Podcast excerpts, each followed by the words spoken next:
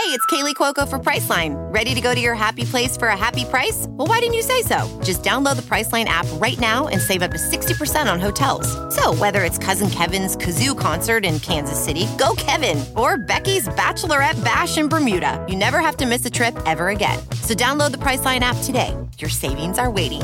Go to your happy place for a happy price.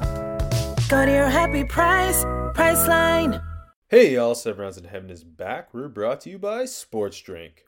Will Aaron Rodgers host Jeopardy or will he save Brian Gutekunst's job? It is I, Rob Paul, aka one of the few pretend scouts who adamantly believes in drafting running backs in the first round. And with me, as always, is AJ, Lions and Bengals and Bears, oh my, Marchese. Yeah, first round of fantasy drafts, you're taking running backs, baby. Like Ronald Jones? Did you take him in the first round? I don't know. Today we're going to grade every draft class from the AFC and NFC North. Let's hit it. Going out to Vegas, gonna set my draft, gonna set my draft on fire. Seven, seven, seven, seven,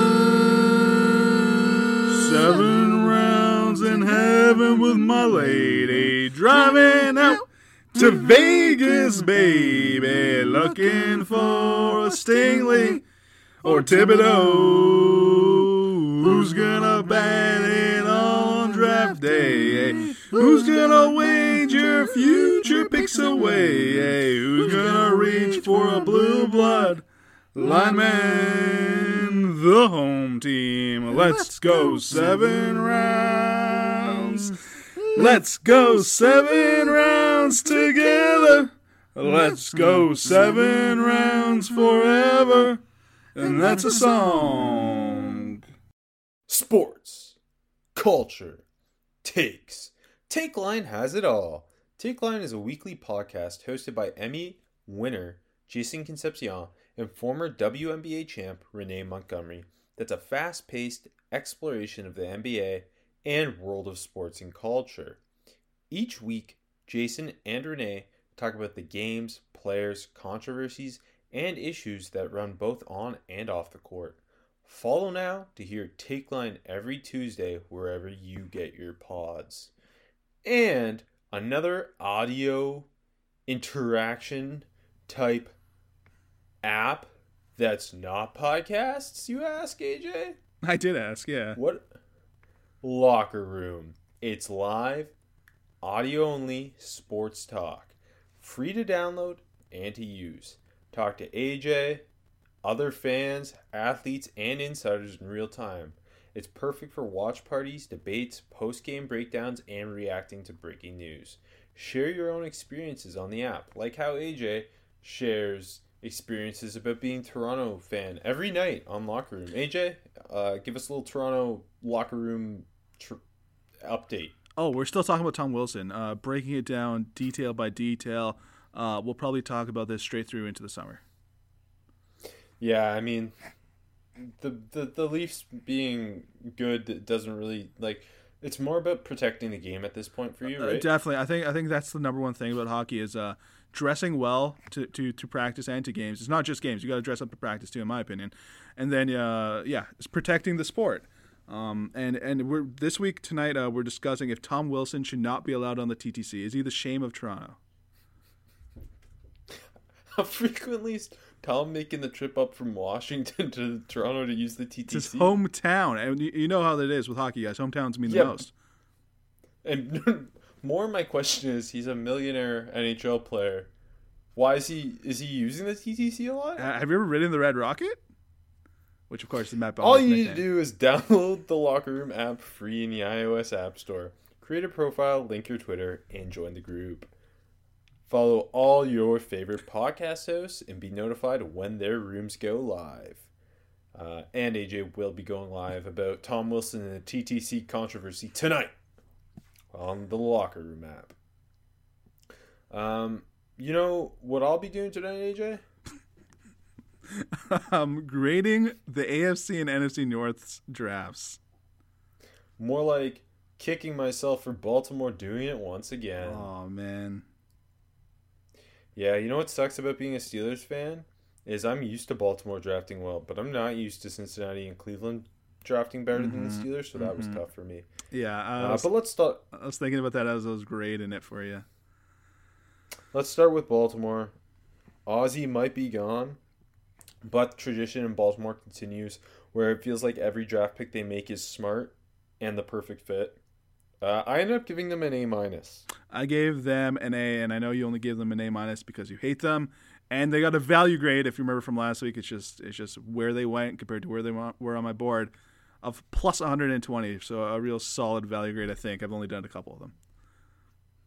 So really, with not enough context for you to really know if it was good or not. It has to you're be good. It has to be good. It's 120. Uh, but obviously, two first round picks after shipping Orlando Brown off off to Kansas City. Uh, they take Rashad Bateman 27th. They take uh, um, Oweh 31st. And both of those felt like perfect Baltimore Raven picks. Yeah. Um, I mean, Bateman was kind of the guy there.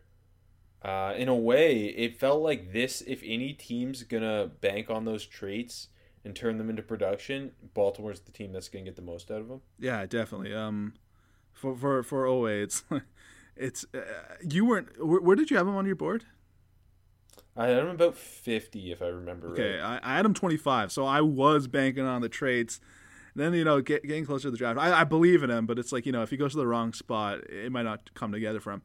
But then once you see the Ravens selecting him 31st, it's like okay, you have a really good feeling that the Baltimore Ravens are going to uh, you know mold this ball of clay into um, a third round comp pick in a couple of years. But between then and now, um, you know, a couple 10 sack seasons.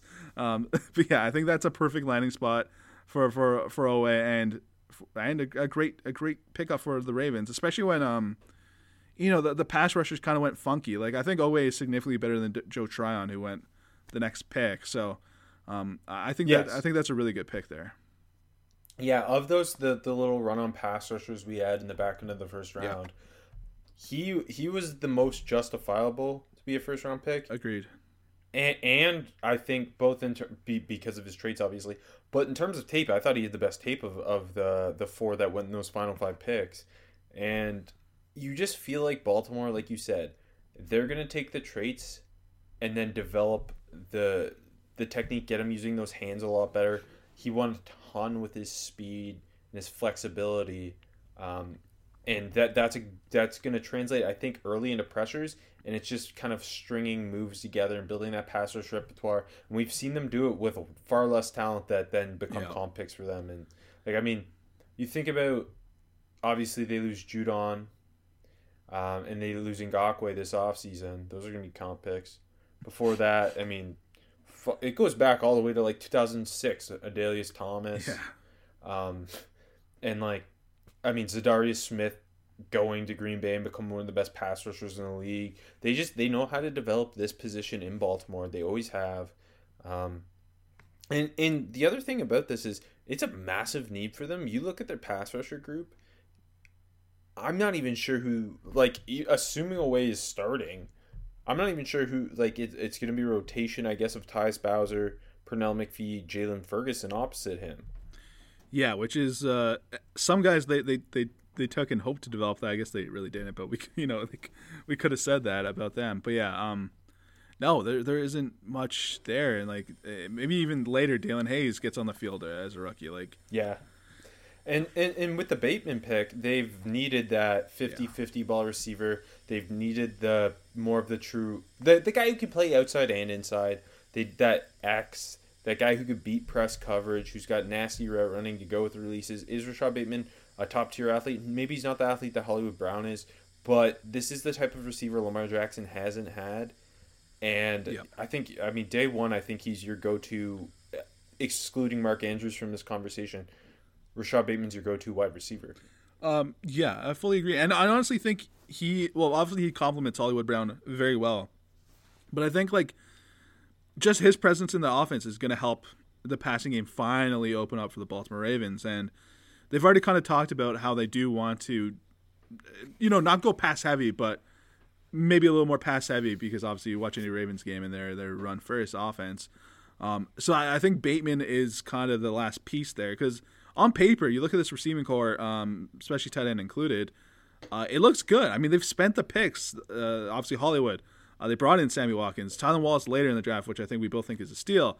Uh, mm-hmm. Speaking of steals, James Proche, like like the, Devin Duvernay, Boykin, like they have a lot of guys on paper. So I I do think that Bateman is kind of the last piece of the puzzle, kind of like the the perfect complement for Lamar Jackson. Like like you said, the type of receiver he hasn't had.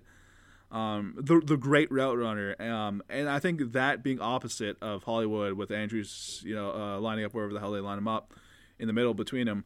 Um, I, I think I think I think and I hope this is going to open up the passing game. Uh, regardless, I mean, we we pegged the Bateman to the Ravens. I don't know if we were. I was. I, at least I wasn't confident they're going to take him. So I was super happy they did because again, I love the Ravens. You hate them. Um, but I think I think he is going to open up the passing game finally for the for Lamar Jackson and company. Take some pressure off Hollywood Brown. Maybe allow him to yeah.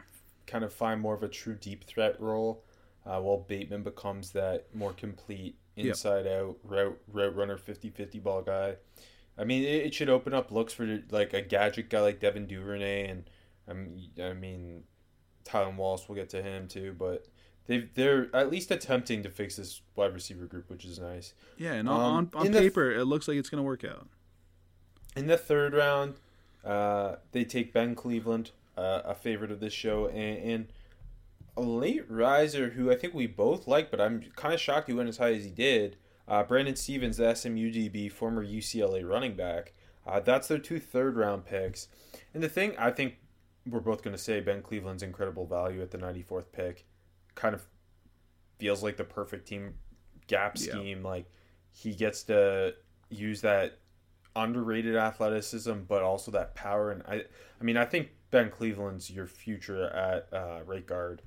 Um, and I mean, he he given this like what they've got right now in terms of offensive line. Kevin Zeitler is the only interior offensive lineman I, I think you can guarantees a starter. Yeah. So Ben Cleveland might be starting early, and I think that that's not necessarily a bad thing because I th- I had him as a top fifty player. Yeah, me too. I, and I, again, the whole process, we were both so in love with Ben Cleveland, and we kept asking why the NFL didn't like him as, or seemingly didn't like him as much as we do. And we know they didn't like him as much as we do, but uh, at least he went in the top 100. Um, I don't know, man. I think I think even now, I think Ben Cleveland is still slept on as a, a terrific pick, and I think when we get down the road, he's going to be one of the biggest deals of the draft. And I mean, because this is the perfect fit for him. Um, Like you said, it, the opportunity is more than there for Ben Cleveland. Uh, look at him; he, he he's he's a massive, massive man. Like like everything is there, and you watch the tape; he's great. I, I don't, I still don't really understand why he, he even fell this far, considering some of the other offensive linemen that went ahead of him. But this all kind of matched up perfectly for Cleveland. And I, I truly think he's going to be like like ten years down the line, you're going to be like, why the hell did did he go 94th? All four AFC North teams drafted offensive linemen at some point in the first four rounds, and I think Ben Cleveland was easily the best pick. Uh, yeah, no, that that's fair. Um, the Stephens um, one, that that came out of fucking left field when when they called his name. And I don't know if this is just the Ozzie Newsome Baltimore Ravens effect, where I thought just looking at player, yeah, uh, and where he was selected, it was a reach, massive. But yeah. then looking at it being Baltimore, it's like this this guy could find a role with this team. Big physical DB who might be a better fit as safety, which is more of a need for them than corners. Mm-hmm. So that makes me wonder if they're going to look at him as safety. And my comp on him was Aaron Williams, the former uh, Texas corner who became a safety in Buffalo. Um, it just felt like again another really Baltimore pick where it, it feels like less of a reach because it's Baltimore. Yeah, no, I think that is fair. Like I had him uh, 149th on my board. He went 104, and I, I thought I was a big fan of his. Um, so this this again came out of left field to me, but no, I agree with you. And uh, that transition to safety might not be so tough because it's not like he's been playing corner for 10 years of his life or anything, right? So he's new to corner, uh, went out there and, and started every game for SMU uh, after he, he moved to corner, which is crazy. All the traits are there. So I, I get I get him being a guy in this draft that you, you bet on the traits. I like him.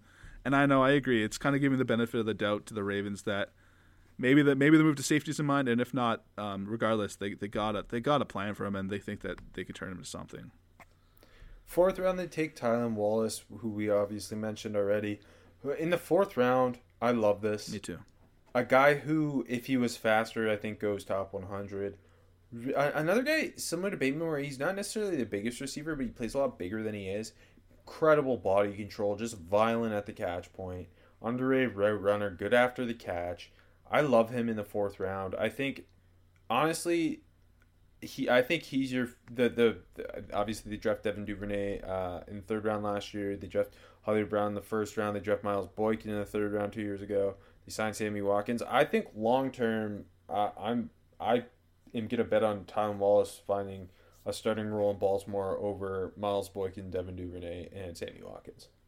Uh, yeah, I would too. And I mean, like I think this year it's Sammy Watkins's gig, which I I kind of like. I like that fit. Um, but long term, no, I agree. I, I don't see a way Tylan. Well, I mean, anything can happen with a fourth round pick, but to me, I think Tylan Wallace is going to carve out that role specifically, and he almost like you know what I mean, like uh, with Boykins and Hollywood and, and Duvernay.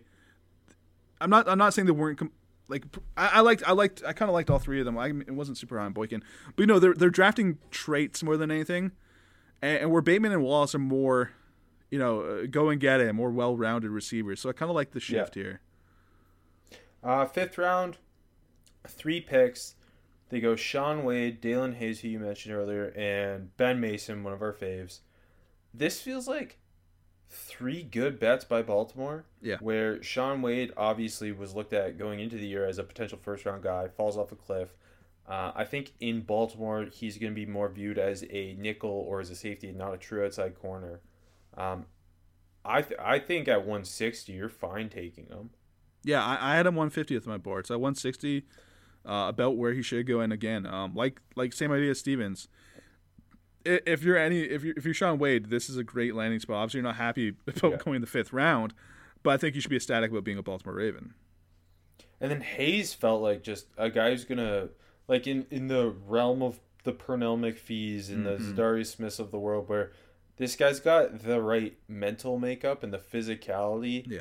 Uh, not necessarily the greatest athlete in the world, but a really solid all around edge.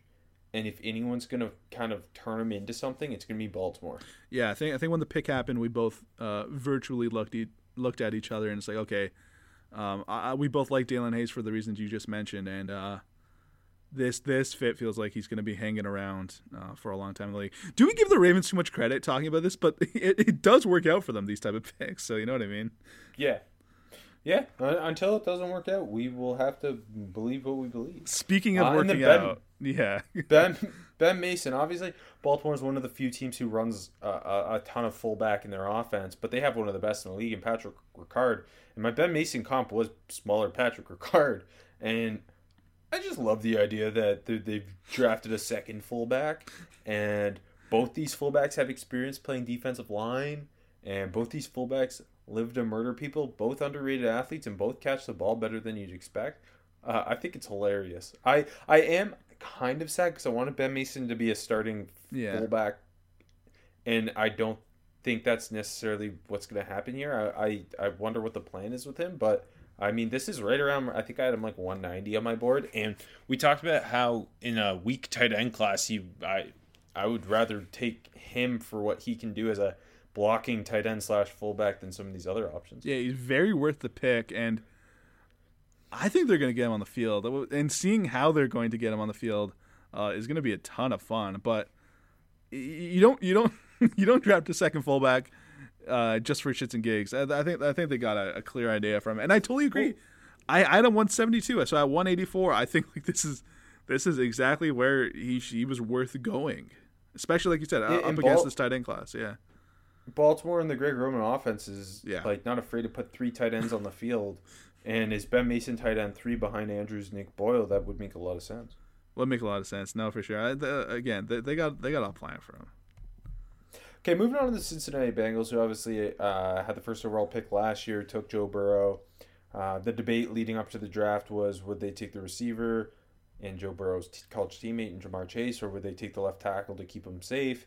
They go Ja'Marr Chase, uh, which it's hard to knock that pick. Mm-hmm. but I, I will always take the lineman over the the playmaker. Uh, I ended up giving them a B plus. I gave them a, a B rounded and a value grade of negative 96 because there was again I like the class, but there was a couple uh, reaches mixed in there. Well, there, it felt like it, they would go from a, a steal to a reach, a steal to a reach. Yeah, that's kind of how the class went in general. And and taking McPherson 149 kind of messed their that didn't help their value grade up for me. Yeah. Yeah, so Chase is gonna day one be your your new AJ Green in theory. I again like I think he it's hard to knock the pick when he was a top an obvious top 10 player yeah. with all pro capabilities to be the number one guy and was Joe Burrow's Joe Burrow and him set SEC records together. It's hard to knock that, but when you could have had a franchise left tackle, it does bother me. Um, I again like I think Ja'Marr Chase is going to be a wonderful Pro Bowl type number one receiver f- for this team and have success early, but and then the kind of like you knew when they took Chase fifth that they were going to come back mm-hmm. on day two and take a lineman, and this is where it just it really I thought was gross was taking Jackson Carman 46th overall. No, I I totally agree with your entire sentiment there. It's that like okay, I again I take Sewell, uh, kind of no doubt about it, but I I'm never gonna knock them for taking Ja'Marr Chase. Um, but like you said, you knew they were gonna come back and grab a lineman at 46. And then when they took Jackson Carman, who uh, neither of us thought was a top 100 player, um, who is kicking in a guard and might be an average guard, I I don't get it. And you can get have gotten a good receiver at 46 if you if you flip the, these picks around. The and the thing about that is even if like you're just set on Ja'Marr Chase, and I can I can understand that, and you come back at 46 and you're like we're taking a lineman here, well if you're if you want to bet on the physical tools and the upside You've passed on Samuel Cosmi. If you want to bet on the kind of the safer technician who might not have all the physical tools you look for, you passed on Dillon Radunz. And then, I mean, if you're just looking at the pick more even as a guard, you passed on Jalen Mayfield. I, hey, I think all three of the they passed on Teven Jenkins too. And and, and no, they didn't. They Teven traded Jenkins back. Thirty nine. They traded back. Oh right. I forgot they picked 38, jump back. Yeah, and so the, they passed on Teven Jenkins, who I think we both thought could have gone in the back end of the first round. Yeah. And I, I, I can't, like, all four of those guys are way better prospects than Jackson Carman. I can't, like, I mean, hey, and, I mean, just to throw Brady Christensen, who went uh, after Mayfield, like, Brady Christensen, yeah, he's a little older, but elite athlete with all yeah. the upside in the world.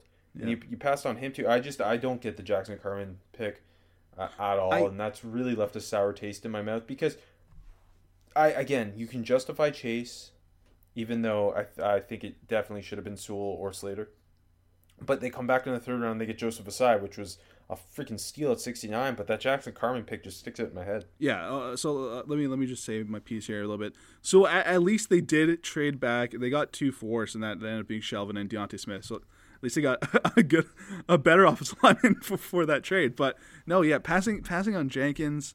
Um, again, I, neither of us like the player. I don't like the overall strategy, other than at least they traded back. But I don't even like the fit of Jackson Carman in Cincinnati. I I don't even think the fit makes sense. Um, no, Zach Zac Taylor obviously is coming from that McVay Shanahan, yeah, more zone scheme and Jackson Carman to be is a power guard. I I totally agree. So yeah, I, again, um, I didn't like that at all. But 69 Ossai, uh, I thought that again. Also thought that was a great great pickup. Uh, they needed edge. I had him 52nd. Um, I think he fits what they like. Uh, he's he's motor running. Um, big upside still. He's, he's new to playing edge. I, I think that's a slam dunk of a pick. So like you said, it's kind yeah, of kind of waves where they make a wild what the fuck are they doing and then oh man this is a great pick I think it's gonna be fun to see how they deploy because obviously Sam Hubbard's there. They signed Trey Hendrickson free agency. Uh, they draft Ossai. The, the next very next pick in the fourth round, they take Cam Sample, who mm-hmm. where Ossai's this off ball linebacker edge hybrid. Samples this interior defensive lineman edge hybrid. Yep. So contrasting styles, which I like, and that that that edge rotations become becomes pretty interesting. Where I wonder if maybe in passing situations at some point, Cam Sample's playing on the interior. Yeah. And uh, you you get I mean, it, Ossai finding a role early, maybe as a uh, um, a, a passer specialist at, in that Carl Lawson role. I think it's both those picks. I thought I I love both those picks. No, me too. And and if you look at this Bengals uh, defensive front, there's a lot of good football players on it, and it, it's got a potential if it comes together to be a maybe like a sneaky high end group uh, earlier rather than later. Well, in in the next fourth round pick, they take Tyler Shelvin, the nose tackle from LSU, who I know I was much higher on than you. Yeah, I thought this was right around where you should go. Um, doesn't maybe doesn't make that DJ Reader contract look all that great. Mm-hmm. You should probably not pay nose tackles, and then draft a nose tackle. Yeah. Um, but uh, I I do just looking at the prospect and, and what he can do as a one tech. I, I really like that fit. I think he's got a chance to be a really impactful rundown defender uh, who comes off the field in passing situations. And guess what? Cam Sample comes in. That's pretty interesting. You mentioned this D line depth's really cool. Yeah. I, I, I like what they're doing on the defensive line a lot. Me too. I don't love the Tyler Shelvin pick though. Um, again, yeah, I, I, thought I had him like 152, so 30 ish picks higher. So not not ridiculous when you get into the fourth round, but yeah, it does. when when you throw that reader contract out there, that's kind of like okay, what are they doing? And again, I didn't think it was a massive need. I thought there's a lot of guys there. Um, so yeah, not obviously not the worst pick they made. I don't think it's a terrible pick, but I, I don't I don't love it. I, I totally get what Tyler Shelvin does for you, just a but big old fucking rug, run plugger. But but yeah, I, I, I will know. I will mention that like the way Baltimore, where if Baltimore took Tyler, Tyler Shelvin, I'd be like, oh, this is perfect for him. Cincinnati's kind of the, that opposite to me, where if Tyler Shelvin's like, obviously he, he's got the inconsistent play history, and that has a lot to do with his weight. If yeah. that's going to be an issue in the NFL, like Cincinnati's not the team I trust to handle that. Uh, yeah, especially especially with all that chili coming out of Cincinnati. yes, Skyline. Uh, and then, but but they come back. Their next fourth round pick D'Ante Smith, East Carolina, one of our faves.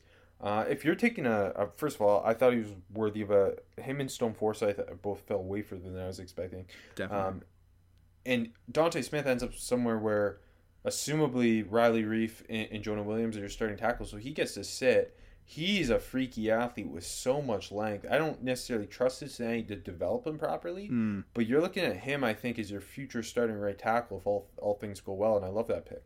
Yeah, from the front office side, uh, this is a slam dunk home run of a selection, in, in my opinion. Agree, Adam 93rd. I think he's better than Jackson Carman. Um, so, like, I think yes. the pick is an A or A plus individually, but yeah, it's again, yeah, it's great that he doesn't have to come in and compete for a job right away or anything like that. But the only question is, can they develop them? But I, I think from a, a draft grading perspective, you kind of you don't you don't worry about that part too much. I think it's a fantastic pick. Uh, fifth round, they draft a kicker, which is always stupid. Terrible. Only kicker drafted Evan McPherson, uh, especially when they're going to cut him in the class. And obviously, they lost Fat Randy to the Lions. They had Austin Seibert on the on the roster, who was uh, previously with the Browns. Yeah. Um, this is a, a, camp battle age he's really excited about. McPherson versus Seibert. It's two kickers I don't it's, like that uh, much. yeah, agreed. Um, but I mean, one, don't ever like. I think you could justify drafting punters uh, sixth, seventh round, like like the smart Steelers did. But fifth round's too early, and number two, kickers tend to bust more frequently when draft. Like, yeah, kick. Yeah, it's like more of a crapshoot with kickers than punters. And 149, like that, you can get a solid football player, a potential starter in the top 150, and you took a kicker, so that was dumb. Like, like the next pick um, was Kenneth Gainwell. I mean, I'm not saying the Bengals should have drafted Kenneth Gainwell, but just to put it in perspective, um, that's right. like it's like one of the first picks of the fifth round, so it's it's almost a fourth round pick. And hey, when it's almost a fourth round pick, it's almost a top 100 pick. No, I'm just kidding. I'm getting too far. But but yeah, it's uh, again, I'm okay with with taking kickers and punters uh, both in the in the sixth or seventh round.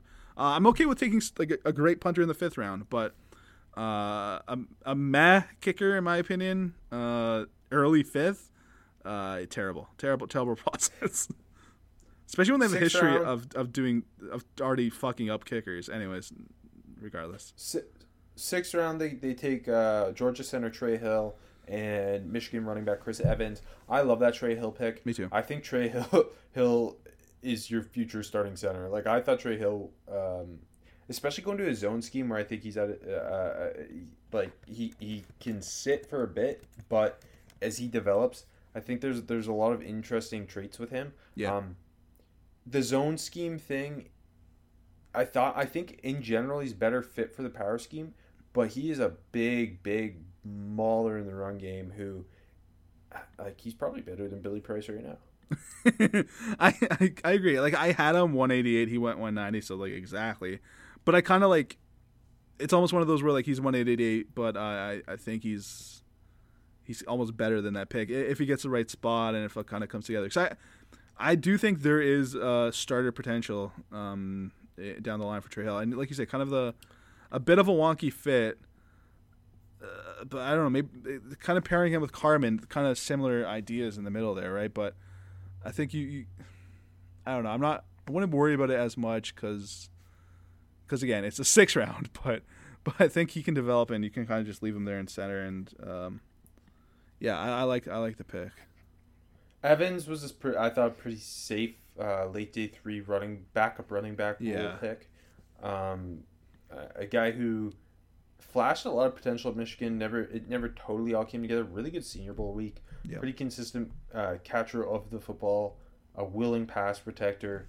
Kind of a slashing run style. I, I like that pick. Yeah. What do you think about uh, Captain America? Yeah, I, I mean, obviously, I love Chris Evans. Um, the Senior Bowl is definitely what got him drafted, and I mean, after Joe Mixon, uh, now that Gio's gone to Tampa, um, it's it's fairly wide open. Like Chris Evans could kind of, uh, he's got a path to being this being RB two, and like you said, all the traits for Chris Evans look good, and uh, shockingly awesome at catching the ball um, at the Senior Bowl and.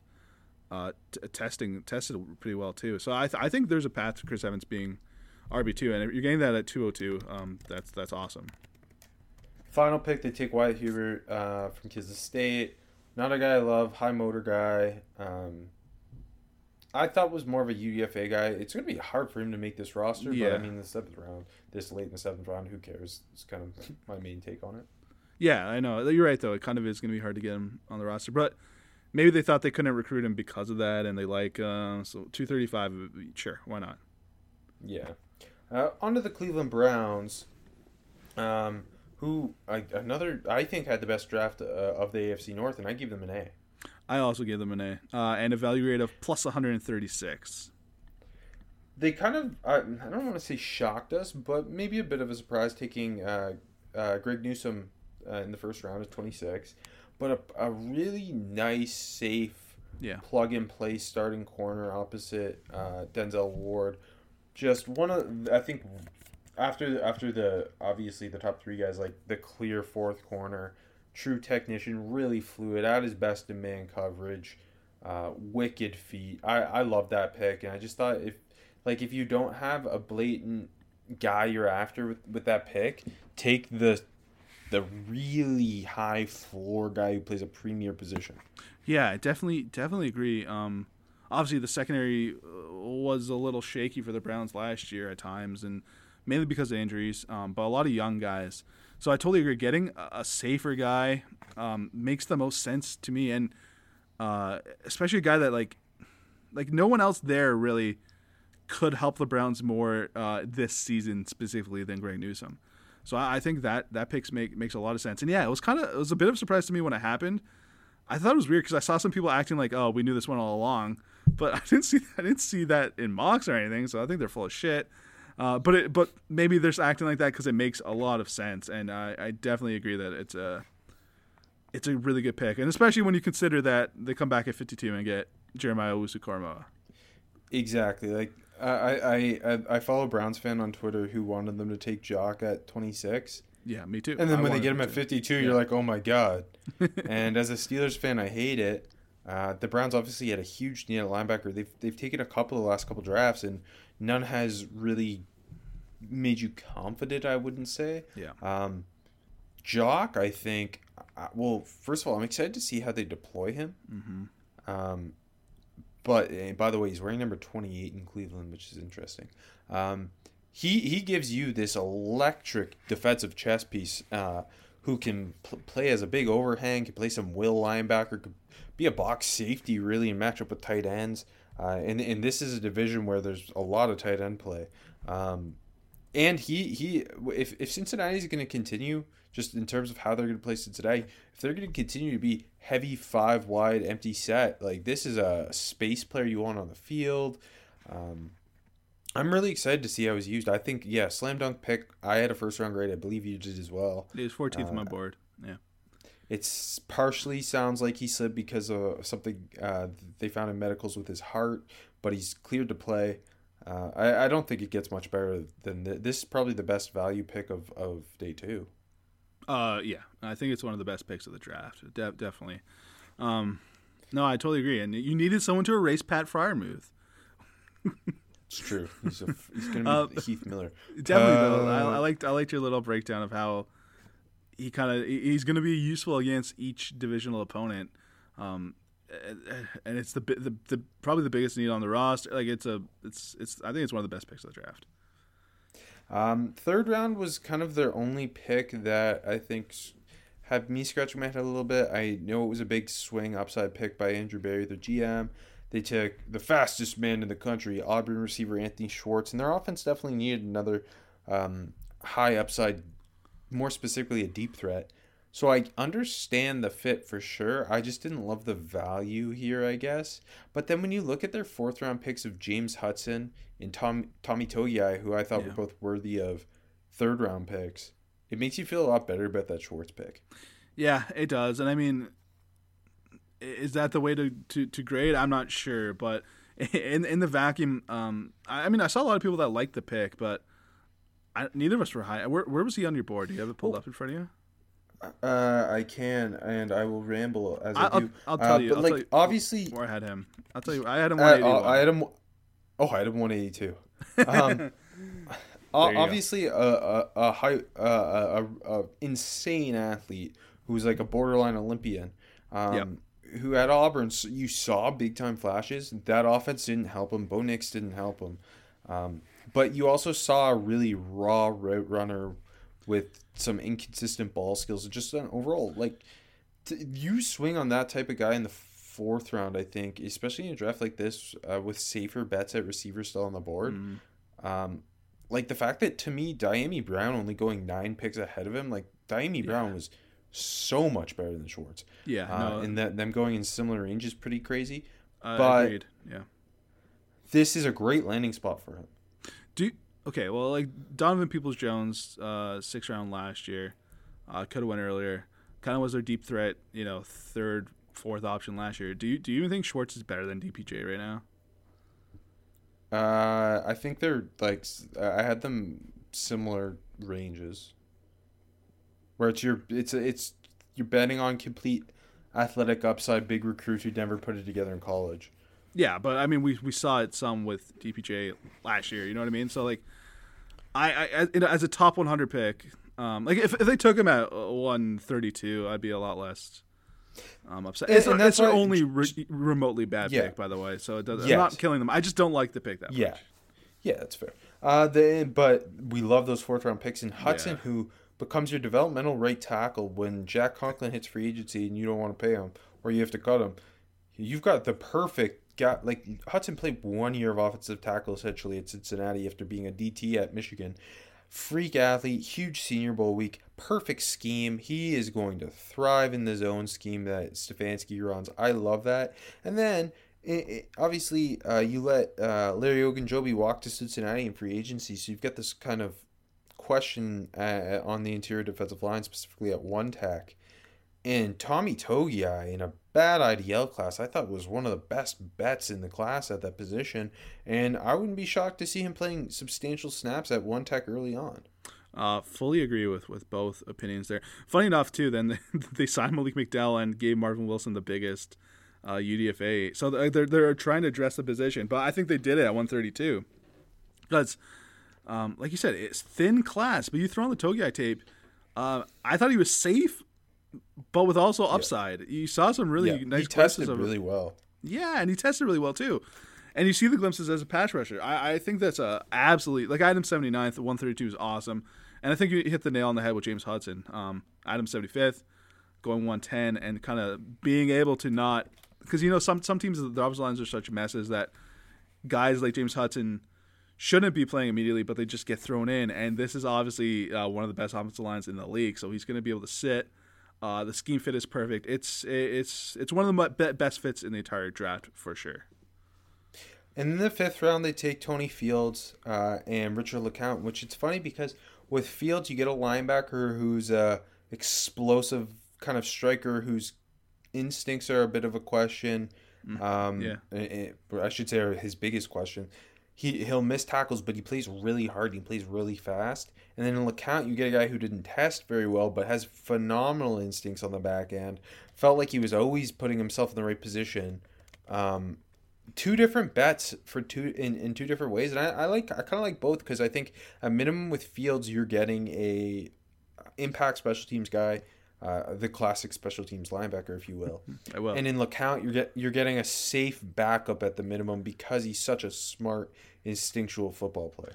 And I think both picks make sense uh, in the context of the roster, where yeah, they got Jeremiah Owusu-Koramoah, but uh, like you said, the linebacker's been their big need. So taking the athletic freak, uh, or not freak, but you know a high a high upside there makes sense. And then at the back end, they have a lot of uh, high upside guys, a lot of youth guys um, and they're just kind of trying to figure it all to put together. So getting a, a more instinctual guy um, like LeCounte, I think makes sense. So it's, it's all, it fit really well for what they needed at both spots. And then finally in the sixth round, another uh, Senior Bowl slam dunk pick, Demetric Felton, the UCLA running back receiver, spent Senior Bowl as a receiver and looked like a, a natural slot. Obviously played running back this past year for Chip Kelly at UCLA and, and carried that offense. I'm really excited to see how they use him. I hope they use him as a complementary. Like it's hard to see him finding much of a consistent role at running back with obviously Chubb and Hunt on the field. So I hope he gets a couple snaps uh, as maybe a jet sweep guy or mm-hmm. uh, a designated like pass catching back or even line him up in the slot. I mean, I think Demetric Felton's a better receiver than Anthony Schwartz. So I, am excited to see what they do with him. Yeah, I was about to say if if if you flip flop the Schwartz and Felton pick, uh, you love both Money. picks. Anyways, uh, yeah, you know what? I, again, I, I thought Felton was a top 100 guy. I, I I didn't expect him really to go top 100, but so no. I felt. And yes. the fit is kind of funky, but I do think they're gonna have a plan.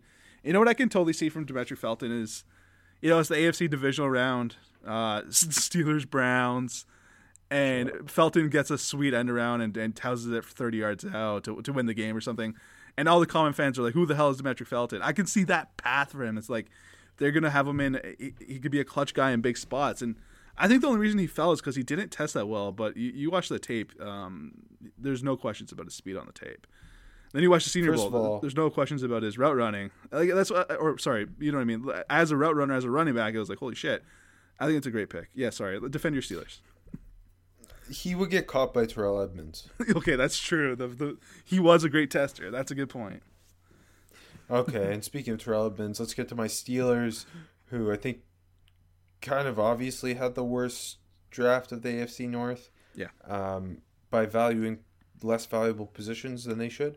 Uh, and I give them a B minus. I give them a C plus, but it's kind of on the border of a B minus. I, I was gonna go opposite of you, but I'll, I'll stick at the C plus. And uh, value rate of minus sixty, so so not not great, not absolutely terrible. They had a need at running back. No one's doubting that. But you still can't justify taking one in the first round. They do with Najee Harris.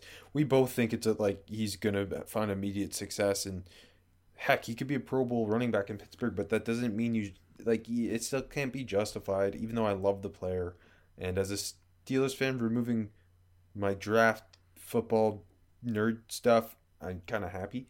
But yeah. uh, like he's just too lovable. Uh, and, and kind of he the is. perfect fit in Pittsburgh. Yeah. Um, but you still can't justify drafting a running back in the first round, a 23 year old running back at that, who, I mean, f- four years from now, you pick up his option, you're paying him, then you're going to pay him again. That doesn't seem like smart football. Um, but I understand why people are excited. Um, you should be. I mean, look, you, you love the player, you love the fit, you love the person too. So all, all of that, I have no doubt that Najee Harris is going to be awesome as a Pittsburgh Steeler. The only thing that sours is is do you take a running back in the first round? And the answer is kind of resoundingly no. Um, but but if you ignore that, it's an awesome pick, but you can't. Um, but I love Najee Harris. I love that he ended up in Pittsburgh. I think from a Uh, pure fan perspective, you gotta be excited because he's he's the best back you've had in, in a long, long time. it it kind of okay. It kind of made it worse that that fifty five. Yes. And all I'm thinking about Yeah. with these first two picks is we need an offensive like I want a center and I want a tackle, and then they take tight end, which is like the second least valuable position.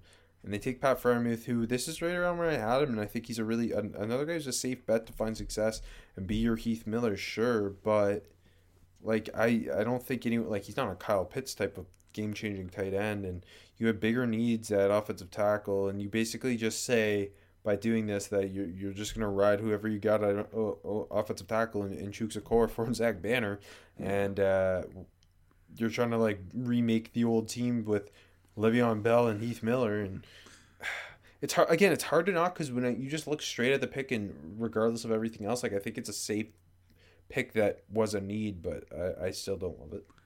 By the way, when I say long, long time, it just feels so long since Lev's been a Steeler for some reason. Um, yeah, I totally agree. Like uh, value, yeah, I had him fifty first. Uh, fit, yeah, definitely. Uh, staying in state always gets a bump in grade from both of us, I think. Um, but why are you drafting the tight end fifty five?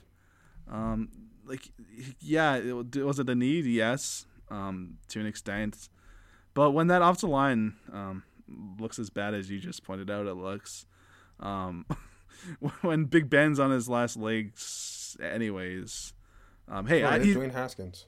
and oh yeah, Haskins coming in. Um, but I mean, I bet you he's gonna get a lot of looks. Like Ben does love using his tight end, so maybe this was a fuck the future. Let's try to get back and see what we can do. And Ben, this is gonna not his best friend, but this is gonna be a really close friend for Ben Roethlisberger. Again, I de- I definitely agree that it, like right when you were like kind of coming to terms a bit with the Najee Harris trade, and it's it's Friday. You're like, okay, I'm a little excited, and they come back and hit you with this. Um, it's it's kind of like getting slapped in the face twice, but good players. I don't know. Uh, at least in the third round, they finally take an offensive lineman who I love, and Kendrick Yeah. Green, who I think is going to be uh, probably your starting center from day one. At least he should be. Um, wearing Mar- Maurkice Pouncey's 53, uh, a guy who I think was kind of undercovered in the Yeah. lead up to the draft, but Yeah. a guy who's got guard guard center flexibility, plays like a madman. Uh, oh, you're you're hard pressed to find a offensive lineman who would just take kill shots on d- defensive linemen who were being blocked by someone else in pass protection. Uh, really, really aggressive football player who's got a pretty solid anchor and, and strong hands, and I think should be your starting center from day one. This is the best pick the Steelers made, and pretty obviously. Yes. So, um, I guess it reconciles not getting your Quinn Meinerz or Creed Humphrey at 55. Um, when it comes back and you get you get uh, Kendrick Green here, yeah, I think I think he's gonna win the center job. And he again, when you see the pedigree of the Steelers center, you start thinking right away that Kendrick Green's gonna kind of just fall right in line with that because he's got he's got all the tools. I, I am very happy about that. Fourth round, they take a pair of Texas A&M boys in Dan Moore and Buddy Johnson. Moore, I thought was a big reach. Me too. Um, developmental tackle. When you're taking him this early, you're you're betting on those athletic traits and hoping Mike Munchak's still your offensive line coach to mold him into a future starter, but he's not, so who knows? And Buddy Johnson, I actually really like this pick. This was right around the range I had him, and to me, he is uh, Vince Williams 2.0, and he, he's kind of your future next to Devin Bush, is how I viewed it at least. Yeah, I was a little lower on Buddy Johnson, but I still love the pick because again, one of the best aesthetics in college football. And when you think linebacker aesthetics, you think the Pittsburgh Steelers, so it's it's perfect there. But also, yeah, he, he feels a lot like Vince Williams. I I'm sure Buddy Johnson's going to come in and be productive for the Pittsburgh Steelers for a long time. I, so I like this pick a lot. Um, even though I was a, maybe a little lower, I'm I'm perfectly fine. I like it a lot. Uh, fifth round felt like another big reach um, Yeah. with Isaiah Loudermilk from Wisconsin, who he fits the scheme in terms of being a, a massive five tech, potential add some more weight, but he tested really poorly. He didn't add much in terms of pass rush at Wisconsin. I, I thought this was just a this to me was a big head scratcher. It felt like when they took um Shade Tree, the big nose tackle from Tennessee, uh, must have been like almost ten years ago now. Um, I can't even think of his name. Daniel McCullers. It felt just like that to me. that's yeah, that's fair. I, I really this is the I think this is the worst pick they made uh, easily. Um, kind of out of left field. I didn't think Loudermilk was going to get, drafted. Never mind go in the fifth round. Um, so kind of out of nowhere. But I I think they did make up for it with with Quincy Roche in the sixth. Yeah, Quincy Roche, uh, sixth round. Um, a guy who, if he was bigger and yeah. tested maybe a little better, goes a little earlier. Uh, undersized pass rusher, but I think finding like there, there's a chance he can find a bit of a situational pass rusher role maybe early, um, because obviously with Bud Dupree gone, Alex Highsmith steps in, but they've always had that third edge rusher yeah. who gets into the rotation. I hope it's Roche. I hope it's not Cassius Marsh.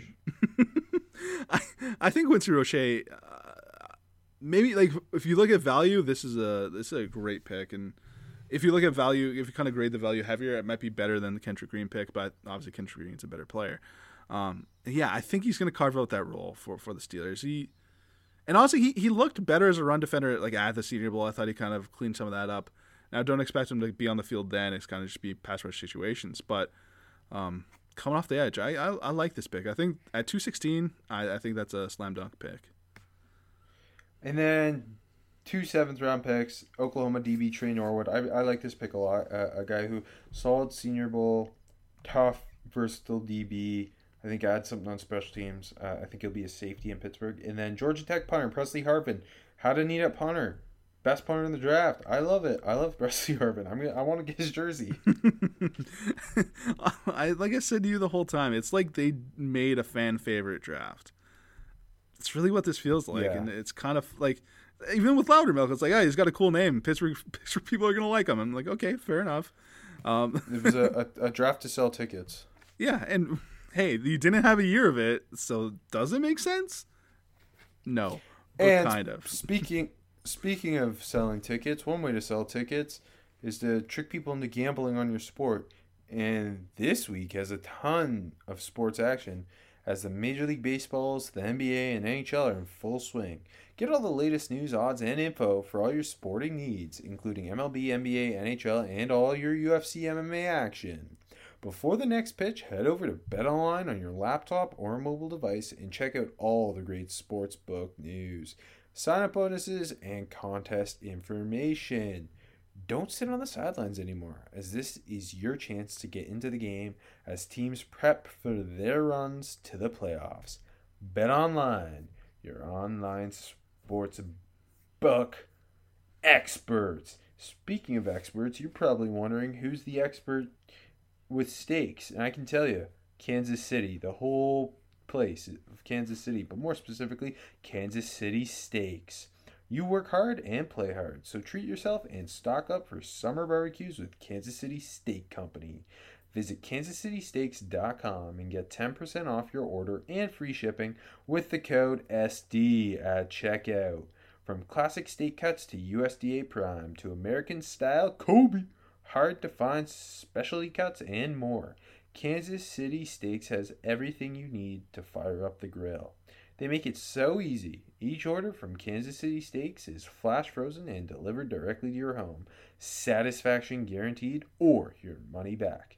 Imagine relaxing in the backyard with family while enjoying steakhouse quality meals from Kansas City Steaks. Try their butter tender filet mignon, Kansas City strips, juicy steak burgers, all beef jumbo hot dogs, and even complete meal combos. Bring the steakhouse to your house this summer with Kansas City Steaks. Go to kansascitysteaks.com and get 10% off your order and free shipping with the code SD at checkout. That's kansascitysteaks.com, code SD. kansascitysteaks.com, code SD. Speaking of codes, the Chicago Bears have cracked the code. Mm-hmm. They finally made a move and acquired a real franchise quarterback.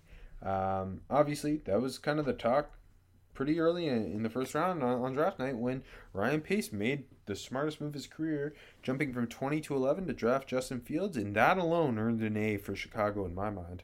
Yeah, I totally agree. also got an A.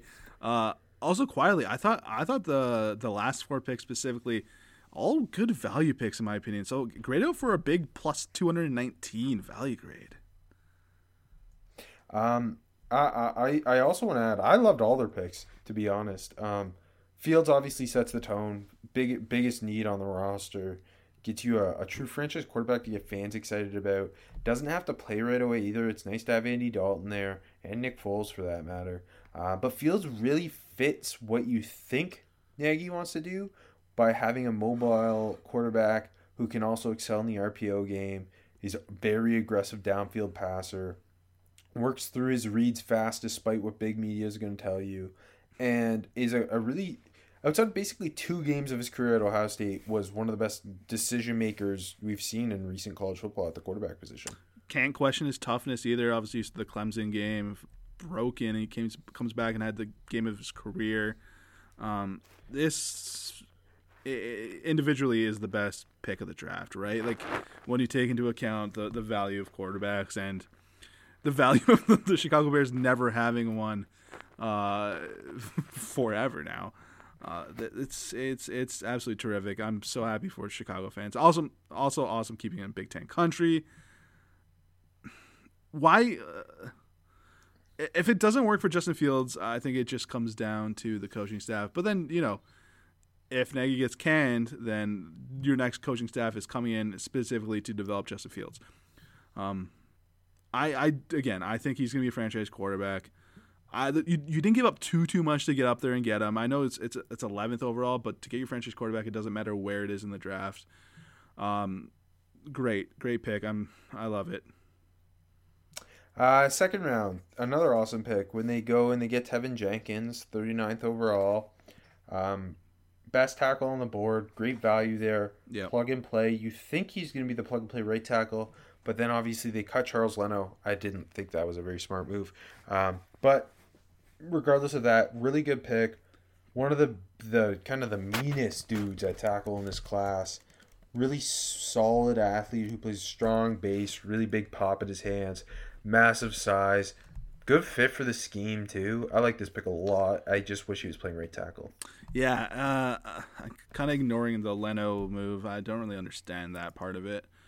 Um, but but yeah, uh, regardless of that, going up again, making a trade up to get him, uh, phenomenal move, especially when you see the other tackles that would have been there um, for the original pick, who it was Jackson Carman. But but you put that into context. Obviously, I thought he was uh, top 32 guy in the draft, and uh, I him 28th. Uh, I love this so so much, especially pairing your new franchise quarterback with uh, I mean, he's going to be left tackle, but you know what I mean. Just just with with a premier tackle, I love that so much.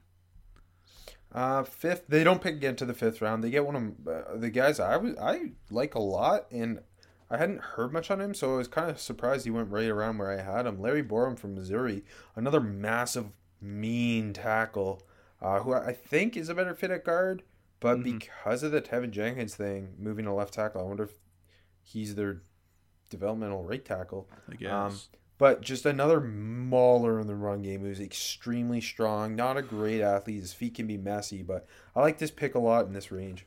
I see. I I'm I, I forgot you liked Larry Borom. I, I wasn't that high on him, but I like the idea uh, with the selection.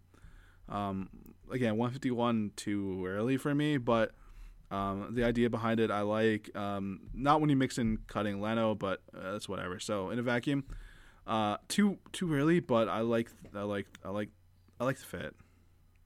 Sixth round, they get three picks. They take Khalil Herbert, Dazz Newsome, Thomas Graham. Herbert, I thought would go higher just because this running back class is mm-hmm. really impressive. I think he's a really safe backup, uh, one cut guy we both like. Dazz Newsome, one of my favorite players in the class. Um, two years in a row. They take one of my favorite receivers in the class, yeah. uh, Mooney last year, and Newsome this year. I think he's a potential uh, future slot receiver with what he does as a route runner and uh, how fantastic his hands are. Uh, and then Thomas Graham's uh, kind of in, in, a interesting secondary that won't need him to necessarily play play play early is a developmental nickel in my yeah. eyes. No, I totally agree with all three of those statements. Um, Herbert, uh, it's kind of like the perfect complement to David Montgomery and Tarik Cohen, where you know Montgomery's the bruiser, Cohen's the pass catcher, coming off an injury too. Um, and Herbert's just that one cut and go, um, kick return upside too. I, I love that pick, Yep. and I, I thought he should have definitely. I had him 158.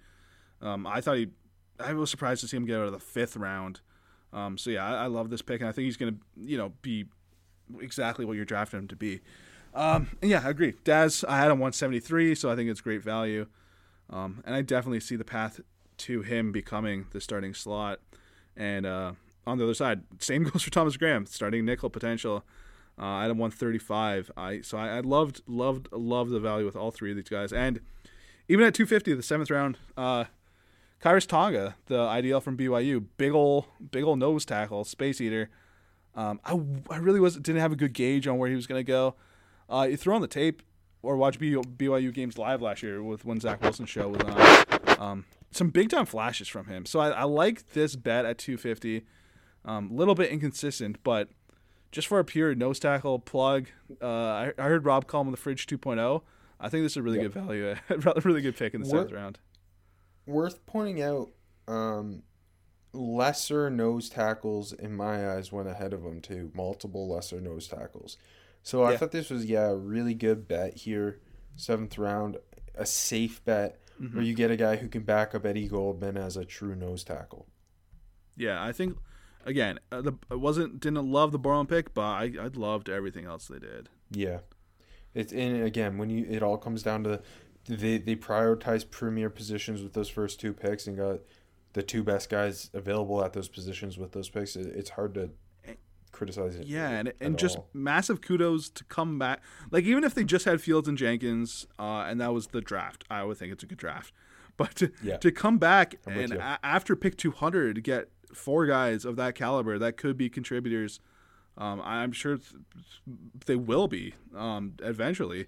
I, I think that's amazing, amazing, especially in this. Again, anything can happen, but like in, in a year where, uh, st- not all steals, but you know, so much shit was up in the air. Um, getting getting that much value on day three, uh, pick two seventeen and later, I love that. Uh, and speaking of teams that don't normally draft well, drafting well, I mean Brad Holmes' first draft as GM of the Lions, uh, with Dan Campbell at the helm as head coach. Another really impressive draft. I gave them an A minus. I give them an A, and uh, value And grade of plus one forty nine, which is pretty good, but not not Chicago good. Not, not it's not Chicago good. I'm gonna start saying that in everyday talk. Oh, don't don't get me started. I got a whole thing about Chicago. Can I can I do a no? We don't have the time. No, no. we- This Save it for a different show. Could be too long. Remind me Uh, about okay. it though. We, okay, okay. Cincinnati passed on Penei Sewell. Detroit freaking jumped at him. And if you weren't going to take a quarterback with this pick, this was the guy to take. Yep. Um, a slam dunk pick. I mean, build build in the trenches. You've got a placeholder at quarterback. You don't love any of the quarterbacks in the draft. That's fine. Live with your Goff for and, and work on getting that franchise quarterback when you've built an offensive line. They've got a lot of pieces coming together on that offensive line. I love this. Me too. I just also sets Um, sets the tone for the rest of the draft. Sets the tone for the for the start of the regime. There, building in the trenches, and the next two picks follow that trend. Mm-hmm. And yeah, and then the next two picks, second round Le- Levi Onwuzurike, third round Alim McNeill. Bad interior defensive line class. They got somehow got two of the best in the class who complement each other really well. Where Onwuzurike is a penetrator, uh, a three tech with explosiveness who played a lot of nose tackle out of position at Washington, but should be used as a a, um, a gap shooter. And then McNeill's like more of that real thick one tech with surprising agility and athleticism to make plays. And they, I'm really excited to see what those three picks. I thought alone were awesome, and I liked what they did go after that too. But freaking just building the trenches with three of the best at what they do. Yeah, like when you saw Dan Campbell's introductory uh, uh, um, press conference, uh, you could tell this is what they're going for, and they came out and made a statement, and they're shifting in this culture, and they're building an attitude with this football team, and I, I think you gotta love that, and and not like there's no reaches in the bunch. Sewell was the best player on the board easily. Like it was all it, this this this first two days uh, came out perfectly, and I think the same thing for uh, Ifeatu Melifonwu at 101. Well, I thought could have went much earlier. Um, I thought way worse corners went ahead of him. Uh, oh yeah. So to get him come in, um, I, I, I'm not going to say a project, but a guy to really, really develop because I think he's already a good football player. Um, potential long term starter opposite Jeff Okudah and Ani too. Um, I, I, think that's an absolute slam dunk too.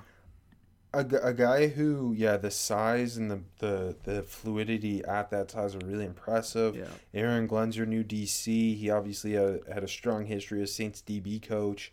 He gets to work with Okudah and Melifonwu, both big, physical, athletic guys on the outside. That's pretty exciting. Yeah, no, definitely. I love that so much. Um, and then the fourth round, obviously, the kind of those four first four picks, you can't really knock any of the picks, but you're also stressing they have a horrible wide receiver corps. They haven't taken one. Um, they somehow end up with Amon-Ra St. Brown in the fourth round, who I, I thought should have gone in the third round. Uh, Yeah. Who, I mean, is the most talented receiver already on that roster now. Uh, easily. I, I think he's a great fit too. I think he's like a, a polished dude, a guy that's going to come in and just be well rounded. Uh, not really any holes in his game. Uh, like, again, not not a supreme he's- athlete or anything. Sorry. Yeah, I was just gonna say he, he reminds me so much of Tyler Boyd in that he just is like yeah he's not a twitchy dude but just really smooth right Yeah. runner great ball skills great body control can come in and I think be your, your day one starting slot receiver Funny, funny enough, my comp was uh, Nate Burleson, who, who obviously a Detroit Lion. Uh, at 112 though, you, you throw all that, you throw that factor in there too. Not, not just saying he's the best receiver on the roster already, but to get that that much value item 71st, I think that that's an amazing, amazing, amazing pick. and then 113 they take Derrick Barnes where linebacker is kind of a wonky spot for Yeah. them really really explosive guy who's got a um, who played some edge at Purdue as well Yep. had a pretty solid Senior Bowl week. It was a bit like around early for me, but I can't hate the pick. I like the fit. Yeah, I mean, no, me too. Like I had him like 140 ish. Um, so yeah, about around too early for me as well. But no, I, I like I like the pick though. Like I gave it in a in a vacuum a B plus uh, individually because I think the fit makes a lot of sense. Um, it was a need, like you said, a wonky ass position, and betting on his traits at 113 is completely fine to me, especially with the rest of the haul. And then seventh round, they obviously just cut Kerryon Johnson. Uh, well, they drafted Jermar Jefferson.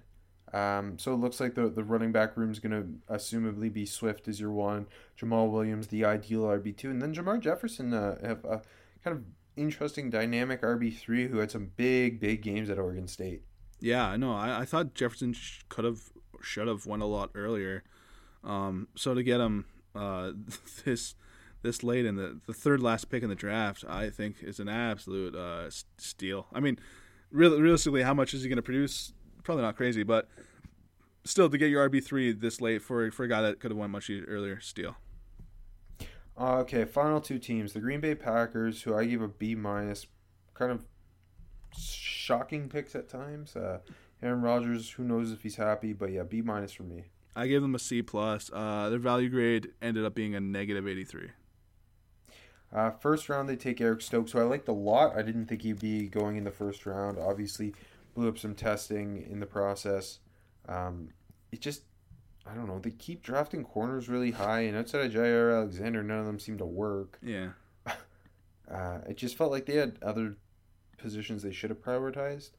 Um, Yeah. but I do think he becomes your starting corner opposite Alexander, and, and I really like him as a guy who's kind of cover versatile in, in terms of being like he can play press man, can play off. He he looks good playing deep zone. Uh, so I, I think I, I, I it wasn't the best pick you could have made, but I like it's it's fine.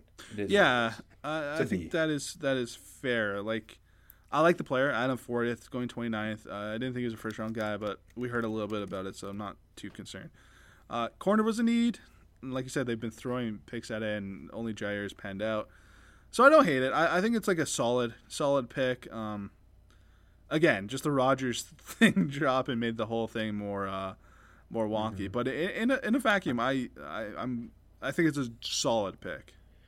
Second round, they go offensive line. Center was a need. Yep. Uh, they lost Corey Linsley. Um, Josh Myers, Ohio State. They go back to the well. Yep. I am an Ohio State guy. I thought Josh Myers was more of a late third, early fourth. I thought there was better center options on the board, better fits too, because I think Myers fits a power scheme better. Uh, like I think he's gonna be a safe plug and play player. I just I didn't think it was the best bet in, in, in this spot. And, Creed uh, Humphrey was the next pick. Yeah, exactly. Like if if you think about that, it's a like I don't understand it. Yeah. I don't understand. Like Myers to me was like no nowhere near Creed Humphrey. I had Kendrick Green, Drew Dalman, Quinn Meinerz, just in terms of centers, uh, all ahead of him as well. Like that's crazy. Yeah, I, I didn't have Dalman ahead of him, but I had the others uh, for sure. Uh, and I had I was in the same boat. I had him 99th on my board. I'm like, okay, you're getting a plug and play center. It's gonna be okay. Um, second round pick, I don't like that. I don't think the juice is worth that squeeze there. But like you said, need for sure. I, I think I think maybe more of a fit, or maybe just he's a white center, so I think he's gonna be a good fit for the Packers. They definitely know what they're doing on the offensive line, so I, I, I tend to give them the benefit of the doubt. But um, I, I just don't know how you can look at Josh Myers and look at Creed Humphrey and think Josh Myers is the pick. That makes no Yeah, sense That's in crazy. any world to me. Uh, I like I like I like taking Amari Rodgers at E five in Me the too. third round. Um, your new Randall Cobb, if you will. Cell slot receiver can do a lot after the catch, kind of like a Deebo Samuel type player. Um, I, I think this is a really good, safe, smart pick. Uh, I think this is the best pick If you're not going to take, yeah, if you're not going to take a receiver in the first two rounds, taking him in the third round, I thought that was pretty money. Yeah, me too. Item 74th, going 85th. I thought, honestly, I thought he was going to go higher than 74th. To be to be completely honest, or yeah. Um, so yeah, perfect fit. Getting the guy that can do the yak. You know, I thought I, I wanted them to take Kadarius Toney. Obviously, it wasn't there, but similar idea with Amari Rodgers. Um, I love Yeah, he this. could I- be your sweep guy. yeah, I, lo- I lo- yeah, Tyler Ervin, sorry buddy. Uh, Amari Rodgers coming in, running back with the ball in his hands. Uh, I think this was easily the best pick they made. Um, fourth round, they take Royce Newman, and I think I th- I liked him more fifth, late fifth, Me too. as a, a versatile offensive lineman who could play guard, could play right tackle. Um, t- right tackle depth pick. I don't love it here because I don't know. I, I I thought he was really inconsistent on tape where he was he's a pretty smooth operator, but his hands and his he plays too high. His hands are or his hands placement is, is pretty sporadic and just a lot to work on with him. Kind of a classic Packers offensive line Um, That's, pick on day what I was three. say. Yeah. Yeah. Um, fifth fifth round to Daryl Slaton, which was one of the nose tackles who went ahead of Khyiris Tonga. Uh, that kind of shocked me. Big recruit who never really put it all together Florida. Yeah. Um, who I, I guess the plans to back up Kenny Clark. I thought that was a big reach. Me too. Um, and then Shemar Jean-Charles as well in the fifth round. Nickel from Appalachian State. I didn't hate this pick, but like I like the player. I just didn't think he was getting drafted. Uh, yeah, I, I thought like I kind of expected seventh, mid seventh. Uh, so yeah, a little high for me. Uh, I guess throwing picks at corners okay. Yeah. Eh, yeah, it's a whatever. It's I give it. I give, I give it a vacuum. I give it a C. Sixth round, they go Cole Van Lanen. Got to take the the hometown Wisconsin lineman and Boston College linebacker Isaiah McDuffie. Van Lanen and, and Royce Newman felt like just depth picks, but like I didn't think Royce Newman was that much better than Van Lanen, um, just in terms of where they were drafted. Uh, La- Van Lanen, I think, is going to be viewed more as an interior guy with Newman as a as a right tackle. Um, Isaiah McDuffie, uh, hard hitter, plays plays uh, tough football, but uh, some people really liked him. I I worried like I thought the instincts and just lack of awareness and coverage were big worries, but it, I mean sixth round, Yeah, I like it here. Linebacker, it's fine here, yeah, for sure. Uh, and then seventh round, I love Kylan Hill in the seventh round at this pick. I think this is your new Jamaal Williams, consistent football catcher, physical rumble or physical pass protector. Uh, your third your third string running back. I'm I'm cool with that there. Yeah, I was a little lower, I think, on Hill than than somewhere, but at 256, I, I really really like it. And yeah, saw some of the the pass catching ability. I think again, I think I'm a little lower on that attribute as well. But uh, 256, like you said, new Jamaal Williams, big, uh, definitely has that potential. I like it. Okay, finally, the Minnesota Vikings. Uh, I gave them a B plus. I gave them a B minus, and uh, not not not because of, but uh, when you see my value grade of negative 358, by far the worst one. Uh, that mainly mainly because of Nwangwu and and you know Kellen Mond. It's- Yeah, The their their picks were a weird mix of love it, huge reach. love it. Huge reach. Yeah. Uh, so obviously you love the Christian trade back, take Yes. Christian Darrisaw, twenty third, plug and play left tackle, perfect in the zone scheme, ferocious run blocker. Nothing wrong with that. Then they have they have four third round picks. Um, and, and, and, I mean all four were fun, uh, but taking Kellen Mond sixty six. That's a reach, but then in the context of Kyle Trask Yeah. going 64th and Davis Mills going 67th, it was in the zone he was going to be going. Yes. Um, I I like Kellen Mond was my QB six. I like him a lot more than Mills and Trask. Way more physical upside. Really interesting project uh, with the mobility. Um, but I don't think like I, I realistically I don't think he's going to be a starting quarterback in the NFL. Yeah. See, that's so I, I like. and not at sixty six you can get a high impact starter. Yeah, I mean, I get banking on the traits for Mond. Um, I, d- I think he's gonna be a long term one of the best backups in the league, but I don't see a starter. And at 66, why are you doing that? Um, and uh, t- to me, like Trask, Mills, and Mond weren't super far apart either. And I, I did have them in that order, uh, if I remember correctly off the top of my head. Um, so yeah, I don't. I don't know, man. And like, it just feels like if, if the things don't work out with Kirk Cousins, they'll be in a spot to pick a quarterback next year in the first round. You know what I mean? So it's, Yeah. I don't, yeah, I don't, I don't like it. Uh, I, yeah, I don't like it. The next three third round picks are they, they take Chaz Surratt, 78th. I think that's a really interesting pick. Yep. Um, Wyatt Davis, 86, slam dunk, then Patrick Jones, 90th reach. yeah, I, kind of agree with your sentiment on all three. Let's start with Chaz. Obviously, we're both big fans of Chaz Surratt. I, I, but I, I thought I didn't expect him to go this high. I had him 95th, um, but I'm, like, I'm cool with it. Older guy, obviously new to the linebacker position.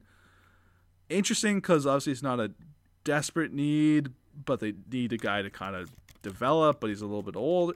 I, I, I well, think they lose they they lose Eric Wilson. Eric Wilson, yeah, They yeah. kind of need that. They kind of need they need a impactful, trustworthy will linebacker. So he could get on the field pretty early uh, Yeah. with Anthony Barr and Eric Kendricks. Um, I like the pick. I uh, I thought pretty solid value, good fit. Um, worth worth the the chance here. me too. Uh, I- Wyatt Davis, yeah, go ahead. maybe not the the best scheme fit, but you can't knock it at 86, where I thought he was a top 50 player. More of a run mauler built for the power scheme, but um, I, I I think he, he's kind of you're looking at him as your starting left guard uh, at some point. Yeah, but they, they definitely have this again. Yeah, he's a little mismatched with the rest of the offensive line there, and like you said, not like you said, more of a power scheme guy.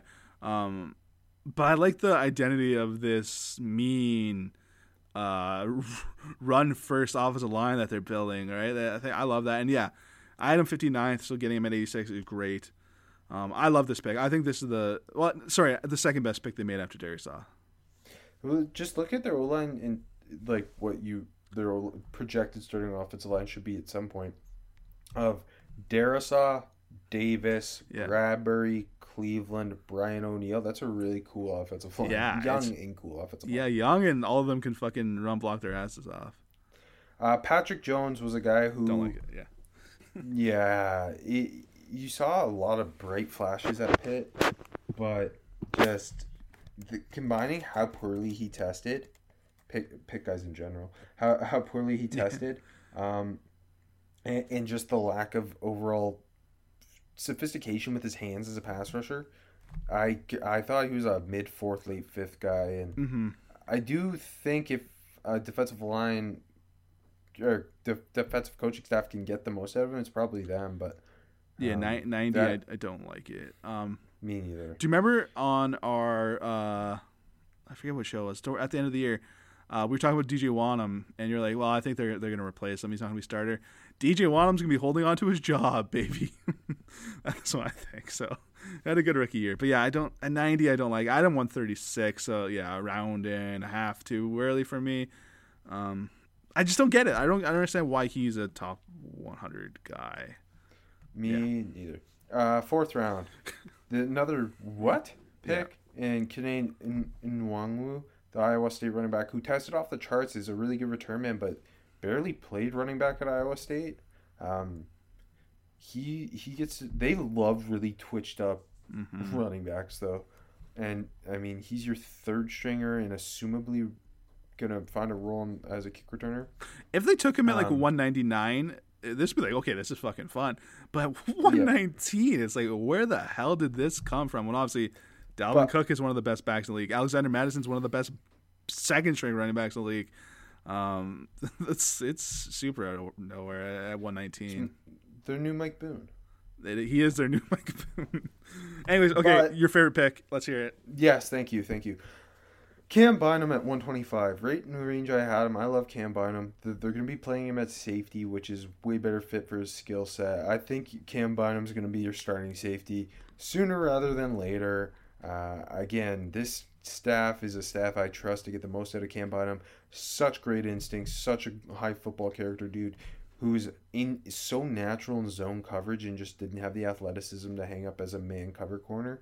I love this. I love this. I love this. I love this. Yeah, see, I I, I agree with you. Um, I was I was except I was lower on Cam Bynum. I had him like 189 or something like that. Uh, but moving to safety uh, and the fit with the Minnesota Vikings is is terrific. But did they have to take him at 125? I, I'm not I'm not so sure. So, anyways, uh, That's yes. That's where you take him because that's where where I think I would take him. okay, I don't I don't know. But anyways, they got their they got him. I think it's a great fit. So I'm not going to knock that part. But I, th- I do think a bit of Uh, a reach. Yeah. Speaking of DJ Wonnum, Janarius Robinson's this year's DJ Wonnum for them, where it's just this massive, Yeah. explosive edge rusher who doesn't know how to play football very well. Uh, I liked him at the Senior Bowl. You didn't. Um, tape is very inconsistent.